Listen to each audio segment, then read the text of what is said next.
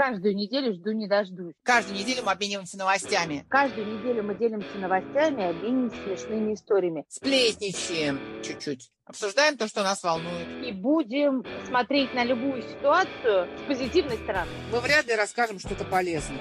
И вряд ли научим вас чему-то особенному. В любой ситуации мы стараемся найти что-то забавное и смешное. Мы не будем вас поучать. Полезную информацию вы можете найти в интернете. Хорошее настроение фиг нагуглите. Я Мария Трендяйкина. И я Елена Чудик. Это подкаст по тренделке. Привет, Лен! Привет. Как дела? Ну как у нас могут быть дела, когда снова каникулы, и у меня все дома? Как они могут быть? У меня, знаешь, как я тебе скажу так, у меня физически все дома, а в голове давно уже все не дома. И я ищу политическое убежище. Знаешь, если продлится карантин... А я боюсь, он продлится. Я уйду в какую-нибудь землянку жить. Монастырь. Нет, там бухать нельзя, не могу.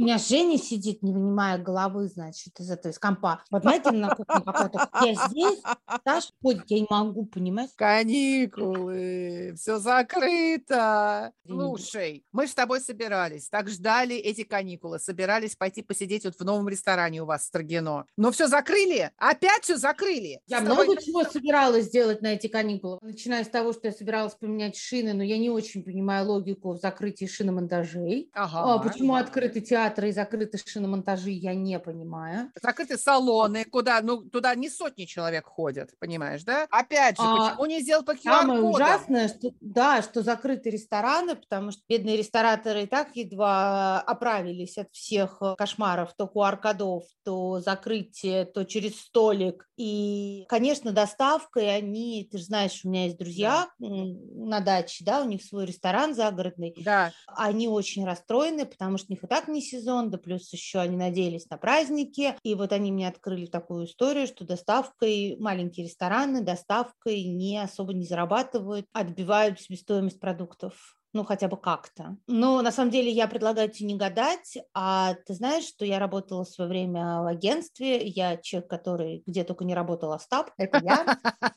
И занималась э, пиар-продвижением ресторанов. да. И я в то время познакомилась с потрясающим человеком, специалистом в области продвижения ресторанов и отелей, Евгением Демченко. Он профессионально занимается кризисными ситуациями в ресторанах, продвижением О. ресторанов и вообще полностью your погружен в эту тему, поэтому я предлагаю ему позвонить и с профессиональной точки зрения узнать, что же сейчас творится в ресторанах, отелях, как они пережили первый локдаун, что вообще могут предпринять этот бизнес, по которому, скорее всего, ударил карантин больше всего. Да, и что делать нам, обывателям, которые хотят пойти куда-нибудь, в конце концов, уже посидеть и поесть нормально? Заказываешь домой, накрываешь на кухне, как в старые добрые времена, берешь Я вилочку и поняла. Я поняла. По крайней мере, хоть не запрещено встречаться дома. Как помнишь, были времена, когда там считали людей, заходящих к тебе в квартиру. Слава богу, хоть этого нет. А помнишь, была в первый карантин э, замечательная картинка, мем, когда идет дядька, у него на поводке собака и в руке мусор. И все говорят, шикуют. Мусор выбрасывают. Да, наши правнуки не поймут. Вообще эту картинку не поймет никто. И мы бы пять лет назад не поняли, в чем же шик-то, собственно говоря. Ох, странные, странные времена, не говори. Ладно, давай Евгению звонить. Давай, давай.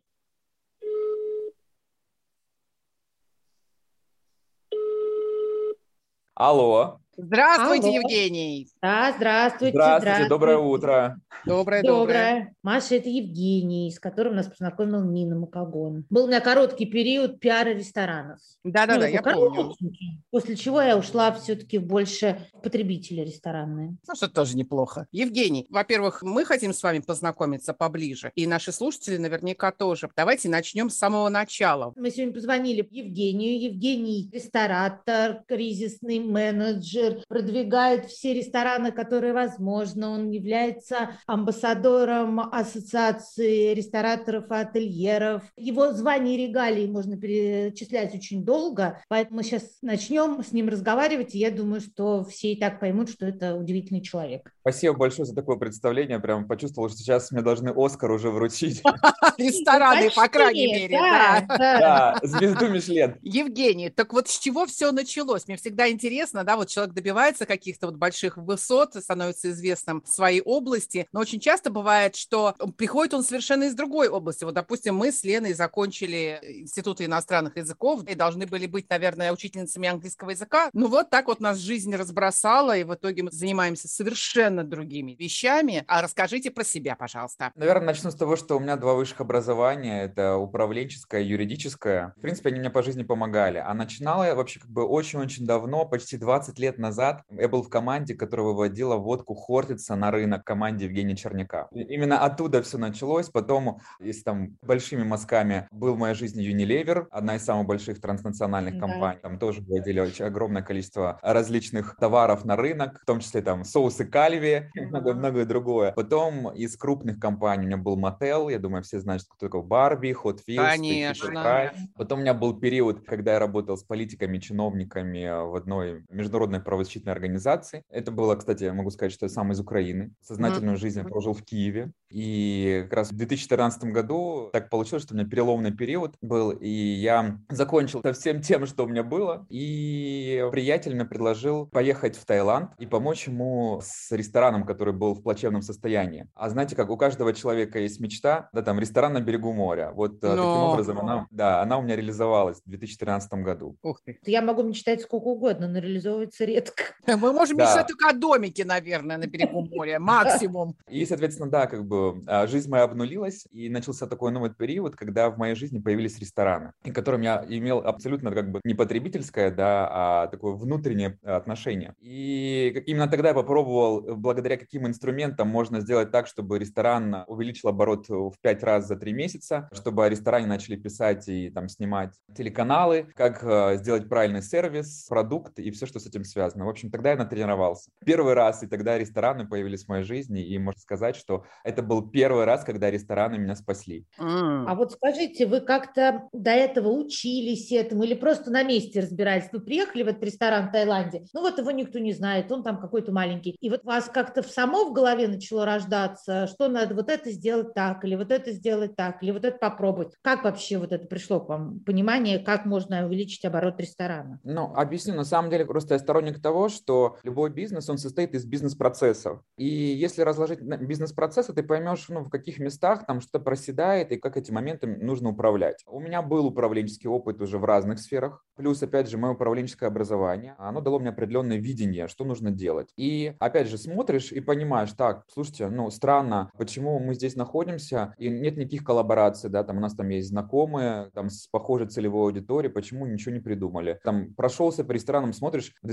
2012 году ни у кого не было детского меню. Думаешь, блин, Ребят, ну почему О. у нас нет детского меню? Давайте mm-hmm. делать, делаем детское меню. Таким образом мы получаем новый кусок целевой аудитории. Потом смотришь и думаешь, ну было бы классно, если бы мы каждые три недели вводили, там, допустим, несколько новых блюд. И, соответственно, благодаря ротации понимали, если как они классные, они заходят, они хорошо продаются, мы их оставляем. Если нет, мы просто выводим их. Начинаешь это делать. Как бы и другие моменты, да, ты работаешь с персоналом, говоришь, ребят, слушайте, ну нужно немножко добавить сервиса. Причем как бы реально немножко. Там еще какие-то моменты. То есть ты просто подправляешь. Ты просто, когда максимально погружаешься в бизнес, ты видишь все те моменты, недочеты, которые, ну, которые можно подправить. И угу. все, этого более чем достаточно. Ну и плюс уже был какой-то опыт, да, в другой области. Ну и, соответственно, наверное, нужно просто уметь применять это все. Плюс вы нарабатывали опыт еще по ходу. Да, это однозначно. Самое главное, знаете, как бы понимаешь, это такое, как бы сейчас скажу страшную вещь, но хочешь что-то, чтобы получилось, тебе нужно полностью в это погрузиться и работать до упора, потому потому что я работал по 16, по 18 часов в сутки для Ох. того, чтобы это все полетело, да. Это один из самых тяжелых бизнесов ресторанный. Ты не можешь выключиться, ты не можешь его как-то бросить и еще что-то, потому что ты постоянно-постоянно погружен в это. А почему один из самых тяжелых? Потому что все завязано на людях. Бизнес, который самым высоким человеческим фактором из всех, которых я знаю.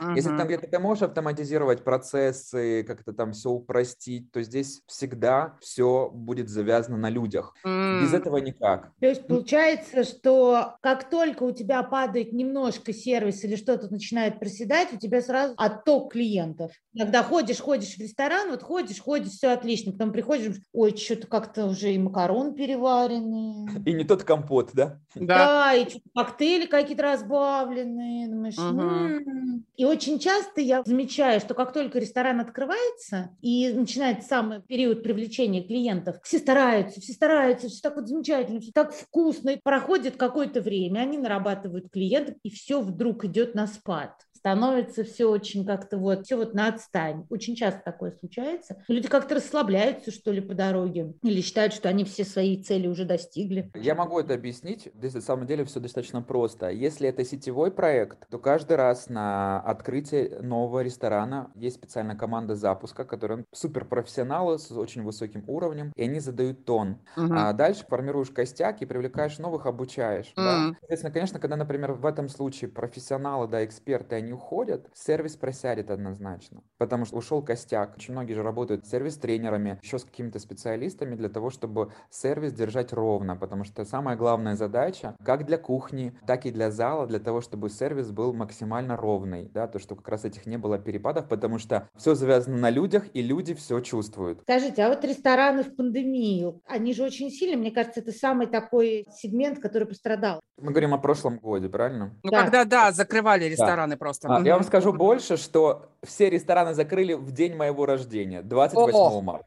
Да, Нормально. это был такой э, самый подарок. лучший подарок, да. Это самый лучший подарок вам наконец-то отдохнуть. А вы знаете, так получилось, что, ну, я всегда очень много работаю, ну, прям вот, я не знаю, что такое отдых. И так получилось, что как раз за день до своего дня рождения я просто не смог подняться. Я три дня просто пролежал. А перед этим я просто прилетел из Калининграда, у нас там были большие лекции для рестораторов. У меня такая там тема была очень интересная, как понять, что ваш бизнес умер. А, О. и я приехал, и там меня просто как бы привез с собой кантучини, печеньки такие. И я Ага. не ел ничего. Три дня лежал, не мог подняться с кровати и ел только кантучини. Ну, их было много. Вот, Возвращаясь к ресторанам. Тот момент в моей жизни был связан очень сильно с рестораном Бамбу Бар. Это самый первый, самый большой ресторан в Москва-Сити. Реально, если не были, очень рекомендую. И что мы сделали? Мы просто в этот момент, э, я запускал доставку для ресторана, для того, чтобы выйти на город, для того, чтобы покрыть максимально большое количество людей. И опять же, тут важно, да, вот э, с кем ты работаешь. Я, например, понимал, какие есть супер классные характеристики у этого ресторана, отличительные ч- особенности и конкурентные преимущества, которых нет у других. А именно ресторан работает ночью. И, соответственно, все делали доставку в маленьком радиусе. Мы сделали доставку по всей Москве, сделали доставку замкат с очень О. высоким чеком. И плюс ко всему, так получается, что нам повезло, но об этом другие рестораторы не знали, что Яндекс дал нулевую комиссию, если ты доставляешь товар, ну как бы продукцию свою,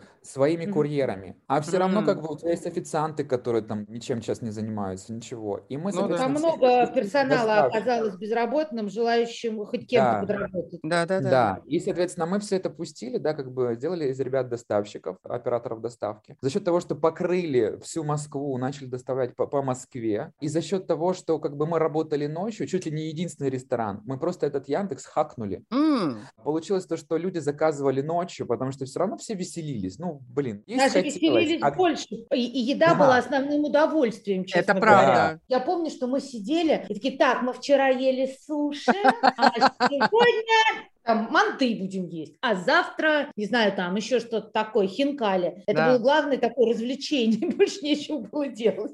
И представьте, получается, что это как раз у нас заказы были абсолютно количество с 11 часов вечера и до 4 до 5 часов утра. И мы, конечно, за счет этого, да, там очень круто выехали. И когда 16 июня прошлого года открылись рестораны, мы увидели огромное количество новых гостей, которых раньше не было, которые как раз о нас узнали, да, за счет Мгм. доставки. Но могу сказать, что чеки у нас были очень немаленькие, когда всем казалось, ну кто там на Яндексе будет заказывать? Очень много чеков было по 30 тысяч рублей, ты понимаешь, что как бы все хорошо, Да. так всё плохо. Ага. И поэтому как бы вот удалось как-то выровнять эту ситуацию, построить доставку и хорошо ее запустить. Люди, которые, например, быстро, опять же, сконцентрировались на этом, они как бы получили результат, да, потому что нужно было создать несколько новый продукт, потому что ты прекрасно понимаешь, что как бы ты аккуратно не вез еду, она будет кантоваться.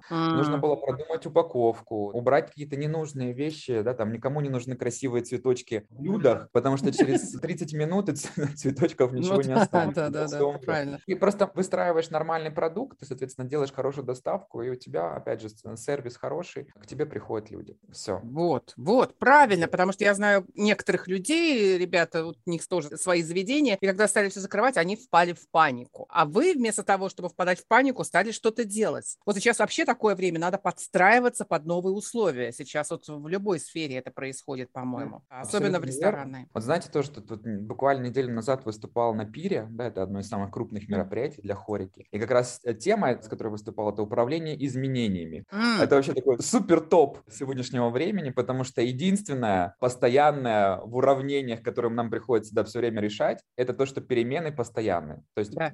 вот это, это единственная такая стабильная да, константа, которая сейчас.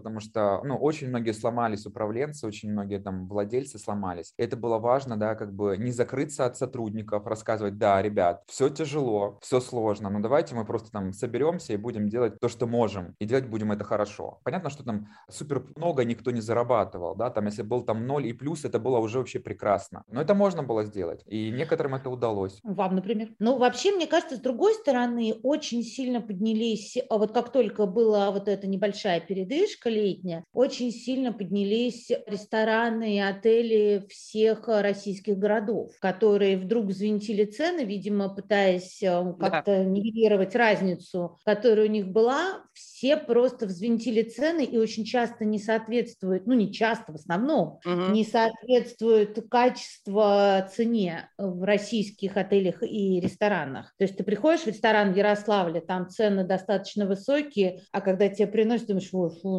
ну, ну как можно приготовить даже блины, чтобы их есть было невозможно.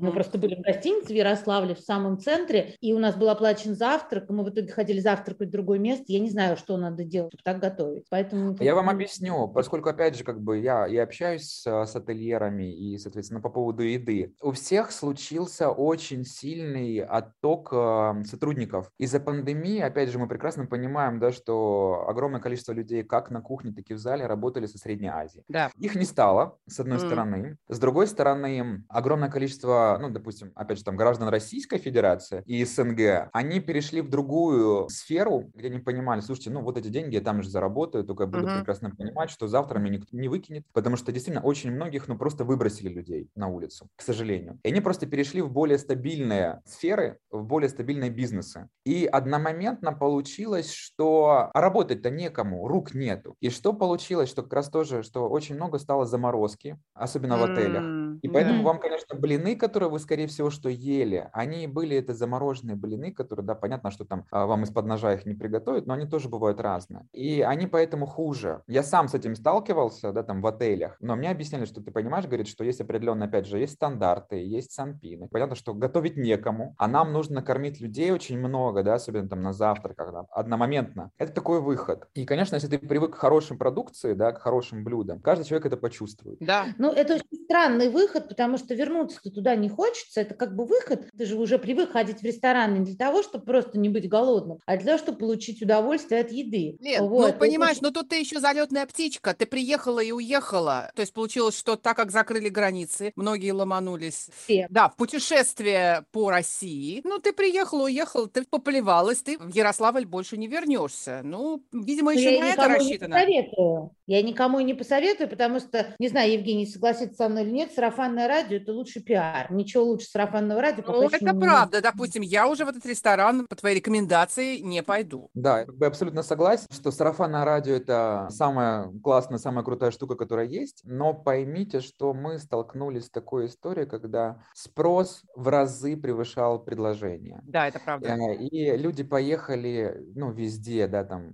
Ярославль, там, Золотое кольцо, куда только они Мгм. поехали, и в Крым, ну, в общем, куда только можно было поехать, мы все поехали. Да. И, с одной стороны, это хорошо, с другой стороны, мы просто очередной раз увидели этот сервис. Если мы там привыкли к азиатским историям, к арабским историям и к Турции, то, конечно, это будет совершенно не то. Но что мы можем с этим делать? Всех мы не перевоспитаем, нужно просто немножко проще к этому относиться. Всегда есть выбор, слава богу. В каждом городе, опять же, я ездил, видел, что есть хорошие места, куда ты можешь пойти поесть. И просто нужно их искать. Ориентироваться Да, на отзывы, да, наверное, в интернете, на Да, какие-то да. рекомендации друзей. Сейчас, конечно, потому что как бы погружен, да, там а, в ресторанную индустрию, очень многие все равно там делятся, а, был там, там, там, да, там ел то-то-то, и ты как бы думаешь, ну, надо уже точно однозначно сходить, если у вас вкусовые ваши предпочтения не совпадают, да, там, если вы оба любите хинкали, то, конечно, тут, я туда пойду. Но сейчас вот такой вот просто период, да, действительно, когда, ну, вот мы ограничены в каких-то вот вещах, куда-то мы поехать не можем, что-то мы сделать не можем, приходится, опять же, ездить тот же Сочи, где тоже, извините, ну, в общем-то, мы говорим не только про рестораны, но и вообще про сервис ужасный, где mm-hmm. очень дорого, и, ну, хм, мы сравниваем с тем, что, в общем-то, уже успели по миру поездить, посмотреть, да, и сравниваешь невольно, и понимаешь, что, ну, это совершенно не то. Это да, я с вами абсолютно согласен, и, знаете, есть тоже еще такой момент, о котором нужно обязательно сказать. У меня у знакомого, у приятеля, у него есть э, отели mm-hmm. в Краснодарском крае, и отель там три звезды, то есть это не супер-пупер, он себя не, не позиционирует, что он там самый лучший. Но был момент, когда люди, например, да, там теряли путевки, их перенаправляли, то есть людей из пятизвездочных отелей отправляли mm-hmm. туда, в три звезды. И когда люди приезжали, говорят, слушайте, а вот тут у вас то, то, то, то, он говорит, подождите, вам просто компенсировали, это не моя, как бы, да, там, я вам очень сочувствую и сожалею, что произошло, но это не моя вина. И вы должны были поехать пять звезд, а у меня три звезды. Ну, то есть давайте как-то как-то мы будем это понимать. Если я еду в Дагестан, да, я ездил в Дагестан как раз в этом году на свой день рождения, я прекрасно понимал, что я не буду жить в пятизвездочных отелях. Угу. Я фокусируюсь на природе, на красоте. На людях и на еде. И вы знаете, отлично отдохнул, вообще просто потрясающе. Опять же, да, понятно, что мы с высоты своей насмотренности и иногда там профессионализма просто должны выключать иногда эту функцию, и тогда всем Особенно будет Особенно вы, да, вам, наверное, сложнее даже, чем нам. Нужно отключать. Никто, конечно, не говорит, что а давайте будем есть еду с волосами, либо там, с тараканами. Нет. То есть э, санпин должен быть, и нужно его соблюдать. Но какие-то базовые вещи, да, там, а, что ну давайте не будем супер привередливыми и понимать, что, ребят, будет идеальный рынок, если у нас все рестораны, да, допустим, все отели будут привлекать экспертов, тренеров для того, чтобы прокачать всем мозг, чтобы изменить отношение к людям, потому что, к сожалению, в сферу услуг очень часто идут люди по нужде. Я всегда провожу параллель, например, знаете, мне очень приятно, у нас редко это встретишь, а в Европе это было повсеместно, когда ты приезжаешь куда-то, не знаю, там какой-то Будапешт, да, там, или а, Прагу, а там взрослые официанты. И они не потому, что как бы пошли, потому что им есть потому нечего, им да? нечего, а да. им нравится это, понимаете? И человек, которому нравится то, что он делает, даже если там не будет по суперстандартам а-ля Мишлен, он все равно будет настолько душевно это делать, душевно круто это делать, что мы это все запомним. Очень часто, что мы видим у нас, особенно там в регионах, не в регионах, в Москве, люди приходят в рестораны, в отели по нужде. Из-за этого как они будут относиться к гостям? Я все время, знаете, как бы задаю вопрос, когда мне какая-то спорная ситуация, ну сейчас я проще ко всему, раньше было чаще. Я всегда у официантов, например, спрашивал, скажи, пожалуйста, а ты бы хотел, чтобы к тебе так относились, как ты относишься ко мне? Или ты бы съел вот то, что ты мне сейчас вынес? А, а лучше ты бы заплатил, вот, например, там тысячу рублей, там полторы тысячи, там 800, неважно, за то, что ты мне вынес. И очень часто человек говорит, нет. Ты же можешь проконтролировать и сказать даже на раздаче. Слушайте, я это не вынесу. Вот так это, это должно быть. очень, опять же, смелость со стороны официанта, потому что, как вы правильно говорите, официантами часто идут студенты, да, подработать, и вряд ли студент может сказать, не знаю, шеф-повару или там кому-то, я это не вынесу, переделай. Тебе тут же угу. ответят, что куда и что тебе там... Давайте так, не все идут студенты. Давайте я вам такую раскрою одну карту интересную. Вы сейчас просто немножко поменяете свое отношение. Официанты часто зарабатывают даже больше, чем управляющий. О. Если мы говорим о премиум, то официант зарабатывает в среднем от 150 тысяч до 300. Так, все, так, теперь я, мы сидим, я не поняла. Большое свидание, да.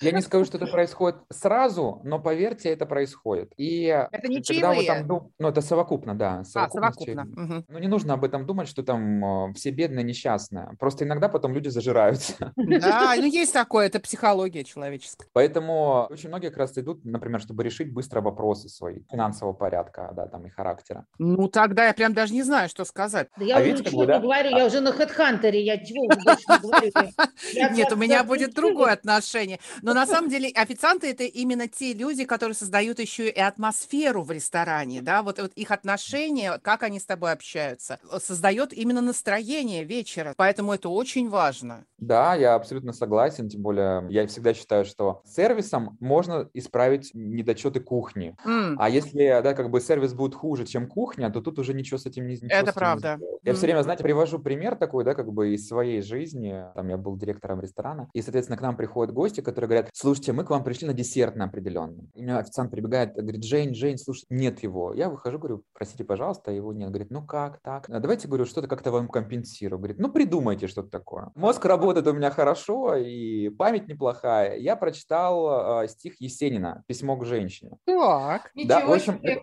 это закончилось но не все так могут, я согласен. Но суть того, что как бы они потом сказали мне, когда я закончил, он говорит, Жень, женись на нас. Их там было две женщины, соответственно. Женись на нас. Да, я, конечно, не женился, да, но... И теперь вопрос, они стали в ресторан ходить не за десертом, а за стихами. И стали постоянными гостями нашими. Это говорит о том, что, в принципе, неважно, официант, менеджер, управляющий, директор, он может исправить эту ситуацию. У меня даже mm-hmm. был момент, когда, знаете, мы накормили человека, прости господи, едой с плесенью. Ну, так получилось. Боже мой.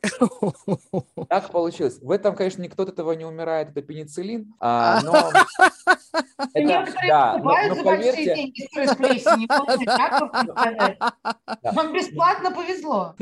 Мне пришлось проявить чудеса эквилибристики, да, и, соответственно, переговоров для того, чтобы замять эту ситуацию. Поэтому этому, к сожалению, не учат, да, шаблонов нет. Но я говорю о том, что это сервис, сервис, который может докрутить, да, там, исправить абсолютно любую ситуацию, абсолютно любую. Ну, пока никто не умер, можно все исправить. Умер, можно тихонечко отползти. Получается, что официант в первую очередь еще и психолог должен быть, психолог и переговорщик. В идеале, да. Знаете, как самое главное, и не навязать, да, как бы, и не перегнуть, не чересчур, да, там, навязаться и при этом быть э, полезным. Потому что я знаю официантов, которые продают дорогущее шампанское, когда к ним там приходят, опять же, не понимают, кто к ним пришел, говорит, ну, слушайте, ну, какой вам уже майот? Давайте кристаль. Ну, слушайте, Действительно. По, по вашему статусу. И человек думает, блин, а что, конечно. Э, эта плесень гораздо лучше заиграет при кристалле. Да, да, да. Вместе с кристаллом, да, у вас все заиграет лучшими красками. Я еще хотела поподробнее спросить об ассоциации ательеров и рестораторов, что это такое и вообще в чем суть вот этой ассоциации и в чем суть вашего амбассадорства в этой организации, потому что это такая э, интересная организация, о которой все слышали, но мало кто, мне кажется, из обывателей понимает, что это такое вообще. Правильно называется Федерация рестораторов и ательеров э, России. Я прошу прощения. Да, ну ничего страшного. Организация уже там 26 лет. Это некоммерческая организация, как раз которая объединяет в себе владельцев бизнеса. Не так давно, год назад, в рамках э, федерации была внутри создана ассоциация управляющих ресторанами Федерации рестораторов и ательеров. Для того, чтобы были не только собственники бизнеса, но еще именно для управленцев. А, это важно. Что делает организация? Если вкратце, то это лоббирование интересов бизнеса в государственных э, органах да, и перед государственными органами власти. И также представление интересов бизнеса. И очень много законодательных инициатив. Ну, к примеру, если вернуться в прошлый год, как раз там были очень много как раз были изменения санпинов, санитарных норм. И э, благодаря федерации очень много было изменений, которые там важны и нужны для рестораторов и, соответственно, для хорики в целом. А дальше были, например, как раз мы там вспоминаем локдаун, очень много да. Консультировали как раз по поводу аренды, потому угу. что так получилось, как раз перед самым локдауном мы проводили заседание даже с торгово-промышленной палатой, потому что, думаю, что часто вы замечали, что в каждом договоре есть такой раздел форс-мажор. Да. да. Так вот, впервые в современной истории России мы увидели, что такое форс-мажор. До этого института как такового форс-мажора вообще, в принципе, не было. Такая, как бы, там, такая завиральная идея. Mm. И впервые с этим столкнулись. И люди не понимали. Говорит, слушайте, у меня форс-мажор. Во-первых, нужно было сертификат получить о том, что произошел форс-мажор. А изначально там некоторые торгово-промышленные палаты не выдавали, потом выдавали. Как бы это тоже там нужно было урегулировать. Когда выдали, нужно было объяснить, что же это такое. Потому что люди думают, так, пришла такая как бы большая круглая штука, всех угу. накрыла да. тазом, и мы сидим, ничего не платим, никому ничего не делаем. Это не так. Нужно было объяснить людям, что форс-мажор не освобождает от ответственности, да, и не дает тебе права не не платить аренду, потому что как раз а, самый большой вопрос был в аренде. Но дает право и освобождает от штрафных санкций, пение, еще а. что-то штрафы ты их не платишь, но ты платишь аренду. И как раз нужно было это донести до людей. Нужно было помочь, потому что тогда была создана такая документ, который назывался ассоциативный документ, который подписали все рестораторы, как раз для того, чтобы поддержать друг друга и выступить единым фронтом в этой ситуации. И опять же таки для того, чтобы сильнее представлять свои интересы перед арендодателями. И знаете, а, федерация всегда говорила, что нужно объединяться а, рестораторам, потому что когда чем, чем больше а, голосов, тем лучше их слышно. Конечно. И так и получается, что да, там как раз вот прошлый год он стал таким кризисным, но в то же время был огромный толчок для, именно для федерации, для того, чтобы ну, там еще раз все поняли, чем кто занимается, да, что сколько было огромное количество законодательных инициатив, которые даже сейчас они там продолжаются, отыгрываются. Моя задача, да, как амбассадора, доносить до людей, вот, да, что делать федерация, федерация, то есть выстроить коммуникацию между федерацией, например, да, там и рестораторами, либо между федерацией, например, да, там и общественностью. То есть очень много всяких инициатив таких, которые делаются и самой федерации, там, членами федерации, ну, как бы всеми, всеми, всеми. Как Такая профсоюз такой, да, который отстаивает да. интересы. Да, mm-hmm. все верно. Профсоюз это для людей, для сотрудников, ну, да, да, а, да. а представителей бизнеса, для собственников. Получается, что когда, мы уже, наверное, все об этом забыли, когда ввели только вот санкции на продукты, это это, наверное, тоже было таким первым э, ужасом для рестораторов, потому что, ну, все же работали, да, с иностранными сырами, колбасами, мясом uh-huh, и так далее. Uh-huh. Это, наверное, был такой первый ужас. Как это так, Ну, смотри, ну, каждая кризисная ситуация, вот как я вижу, дает какой-то толчок, да, ведь, Евгений, люди начинают как-то выкручиваться, правильно? И это, наоборот, это же развитие, это хорошо. Да, Наверное, это сначала ужас, а потом нормальный человек начнет что-то придумывать. Все абсолютно верно, абсолютно любая кризисная ситуация ситуация, она дает нам толчок, потому что в каждом бизнесе есть такой момент, когда мы немножко костенеем. Да, ли, да, да, да, да. А мы перестаем думать. Угу. Расслабляемся. И как раз расслабляться иногда нужно. Именно мы перестаем думать, потому что очень часто, да, я там смотрю, как менеджеры, например, да, они там думают шаблонно, они думают в рамках скриптов. Угу. И как только ситуация влево-вправо, да, там мозг хрустит и сыпется. Да. И как раз вот такая минутка рекламы, как раз на своих лекциях, да, мы как раз учим людей, которые пришли, это владельцы, управленцы, что мы не можем дать вам скрипт, табличку Excel, волшебную mm-hmm. таблетку красную или синюю. Мы можем научить вас думать mm-hmm. и принимать нестандартные решения, потому что вся фишка любой ситуации принять нестандартное решение и делать по-новому. Ну и самое главное, просто делать. В феврале, в марте можно даже найти. У меня на лекциях я говорил, ребята, люди будут скучать по атмосфере. Mm-hmm. А, записывайте ваши трек-листы, oh. которые там звучат в ресторанах для того, чтобы люди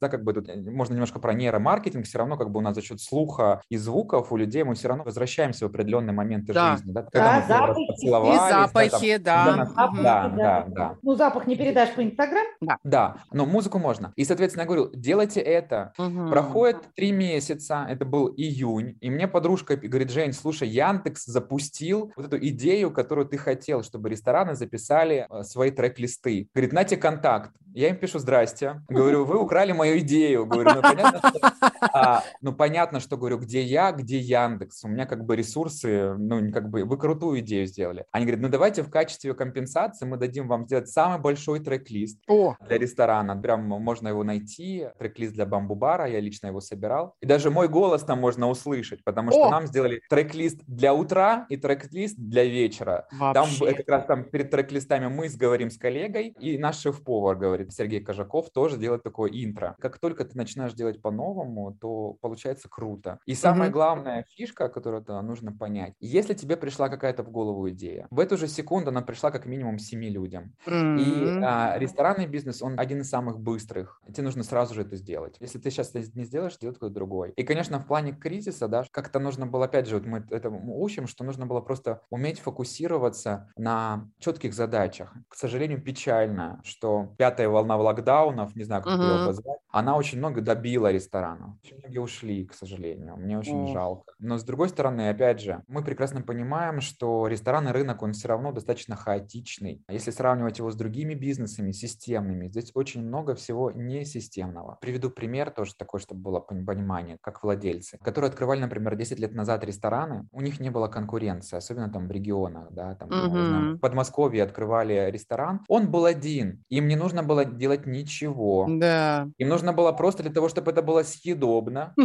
и, и раз в полчаса какой-то официант проходил. Все. Да. Да, это правда, да. Что произошло дальше? Ситуация изменилась, появились конкуренты, а мышление, да, самое главное мышление, это ключ ко всему, оно осталось таким же. И такие, блин, обращаются, говорят, слушайте, а почему у меня ничего не летит? Говорю, слушай, ну давай посмотрим просто это элементарно, там экономику посмотрим. Покажи мне там самые большие свои, сколько должна по аренде, там сколько там то, то, то. Говорит, а я не знаю. Говорю, ну приехали. Здрасте. И таких, поверьте, очень много, да, то есть, как по большому счету, там табличка с затратами постоянными, она маленькая, но ее нужно вести. Слава богу, сейчас, да, у нас очень многие сейчас образовываются и получают образование, и прокачивают себя, что-то, как бы, ситуация меняется, но все равно, как бы, рынок все равно достаточно хаотичный. Нас слушают не только рестораторы, ательеры, а вообще обычные нормальные люди. Да. Рекомендации, как, заходя в ресторан в новый, понять, что здесь стоит остаться, ну, кроме своих ощущений. Или какие-то есть Москве рестораны, которые беспроигрышно можно идти радоваться жизни. Вот на что вы обращаете внимание, заходя в ресторан? Вы знаете, раньше у меня был такой топ-10 ресторанов, которые я знал, что когда бы это ни пришел, все будет прекрасно. Потом, когда случилась пандемия, знаете, а, ну, у многих же качество полетело. Понятно, что перебой с продукцией было, тут даже не только от самих ресторанов зависело. Потом, опять же, сервис, я сказал, что огромное количество людей разбежалось. Сейчас, в принципе, такой мировой тренд. Все большие агентства, там, McKinsey, все, все, которые консалтинговые, они говорят, что во всех самых больших странах сейчас идет огромный отток людей, потому что люди не хотят работать, как раньше. Такая переоценка ценностей произошла. Все хотят счастья, а никто Ага, не верит. Отлично. Никто, А мне никто не- интересно, где все берут деньги на счастье, я вот не понимаю. Я, я просто объясню, просто теперь люди как бы думают, я не хочу убиваться за лишних 10 тысяч, я лучше проведу это время, например, с семьей, дома Мгм. побуду, либо там почитаю книгу, либо там займусь чем-то таким, что приносит мне удовольствие. Есть такое. А, и вообще как бы ожидается, что там до 40% людей может вообще просто уйти, ну, как бы, то есть снизится спрос. И э, точно ожидается такой же отток в России в следующем году. Первым, кто на это отреагировал, как раз вот э, ре- ресторанный бизнес, потому что очень много людей вышло. Вернемся к как понять. Вот был у меня топ, потом это немножко это все сломалось. Знаете, на что я обращаю в первую очередь внимание? А что? Я тащусь от туалетов. О, Для Это, меня кстати, это... Да. Да. Для меня это показатель. Для меня это показатель, потому что, знаете, из серии, если туалет классный, интересный, ну, значит, там точно тоже будет все интересное. Очень крутые там туалеты делал Перельман. Да, у А, него были там, очень да. крутые. Да, я хочу зайти в ваш туалет, мне не нужен ваш ресторан. Да, я хочу А, там жить. Очень классно, необычно, там 354, да, Васильчуки делают. Тоже там в русском, да, там на, свежем воздухе всегда интересно. Очень классно, если, например, вы там зашли, такая минутка рекламы, зашли в Бёрдс, а там. Панорамные окна в туалет, и ты такой думаешь, я сижу Отлично. и прям на всю Москву. И Нет, таких самый много. главный вопрос, а интересно, только я всех вижу или все видят меня? Нет, там слишком высоко, никто больше не видит. Только Ну, птицы тебя и видят. Обалдеть. Да. Дальше как бы я, я смотрю все-таки, как меня встречают. Даже в ресторанах там именитых рестораторов, если меня там начинают просто там смотреть на меня там с головы до ног и анализировать, да, там, особенно у хостес включается сканер, такой у меня прям подсчет, калькулятор, да, там, Ага. почем шмот, этого не должно быть. Это вряд ли вернусь. И, честно, как бы я уже буду на себе настраивать на то, что мне там не понравится. И так всегда это, в принципе, есть. С моим еврейским счастьем мне очень часто попадается все, что только можно попасться в еде. Даже в ресторанах, которые у нас входят в топ-50 лучших ресторанов мира, которые находятся в Москве, в моей еде попадалось разное. Вот. Делает ли это их хуже? В моменте да. Ага. Но еда все равно прекрасна. Пускай не сразу, но когда-то чуть позже, это тоже вернусь. Ну, всё топ-10 равно- того, что попалось в еде. Теперь всем уже интересно. У меня там куски пластмассовой вилки, кусочки О. там, не знаю, там раковин, да, там, которые там, Ну когда да. готовят, нам нужно быть внимательным. Ну и там всякое, ну, мне много чего в еде попадалось, просто, знаете, как бы я из серии, я из тех людей, которые ел тараканов жуков, пауков, змей и все, что только можно сесть, я все это ел. А, ну то есть нормально. Угу. Да, я все понимаю, что все равно это перемелится, поэтому...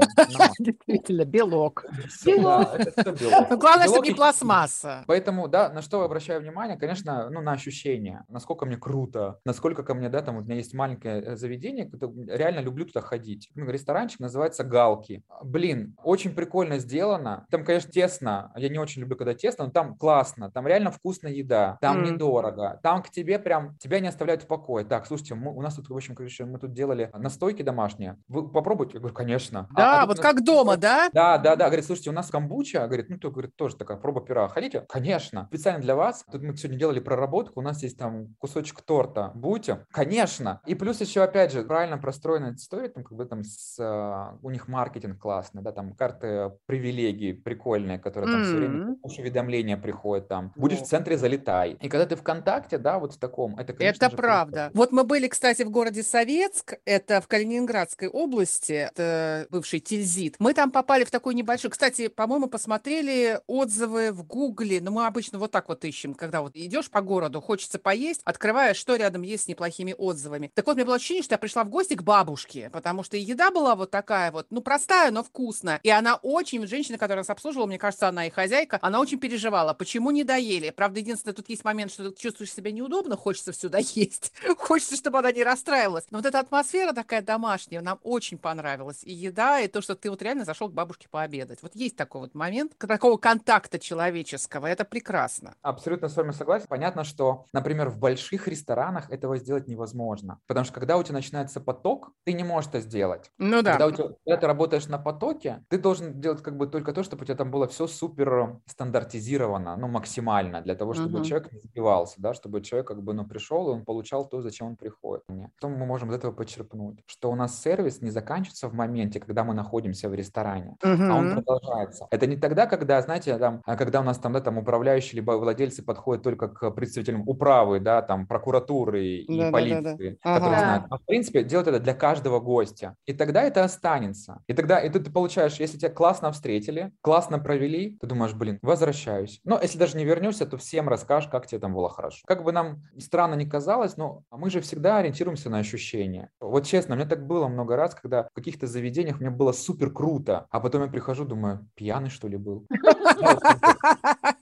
И человек, который со мной приходит, и такой, а где все это? Да. Ну, понятно, что у нас есть сложные воспоминания, мало ли там как-то был там влюблен, еще что-то, как там все наложилось. Такое тоже бывает, потому что все меняется, мы хотим нового. Евгений, мне очень понравилось. Надеюсь, не последний раз я узнала для себя очень много нового, открыла для себя фактически этот э, таинственный мир ресторанов и все, что с ними связано. Будем надеяться на более спокойную, стабильную жизнь и для себя, и для ресторанов, без локдаунов, без карантинов, чтобы в конце концов э, жизнь вернулась в прежнее русло. Как мы говорили с вами, любой кризис дает толчок для развития. Пускай развитие происходит, но все-таки рестораны продолжают работать и радовать нас. Огромное-огромное спасибо. Вам спасибо. До свидания. Да, до свидания. Спасибо большое. До свидания. Да, до новых встреч.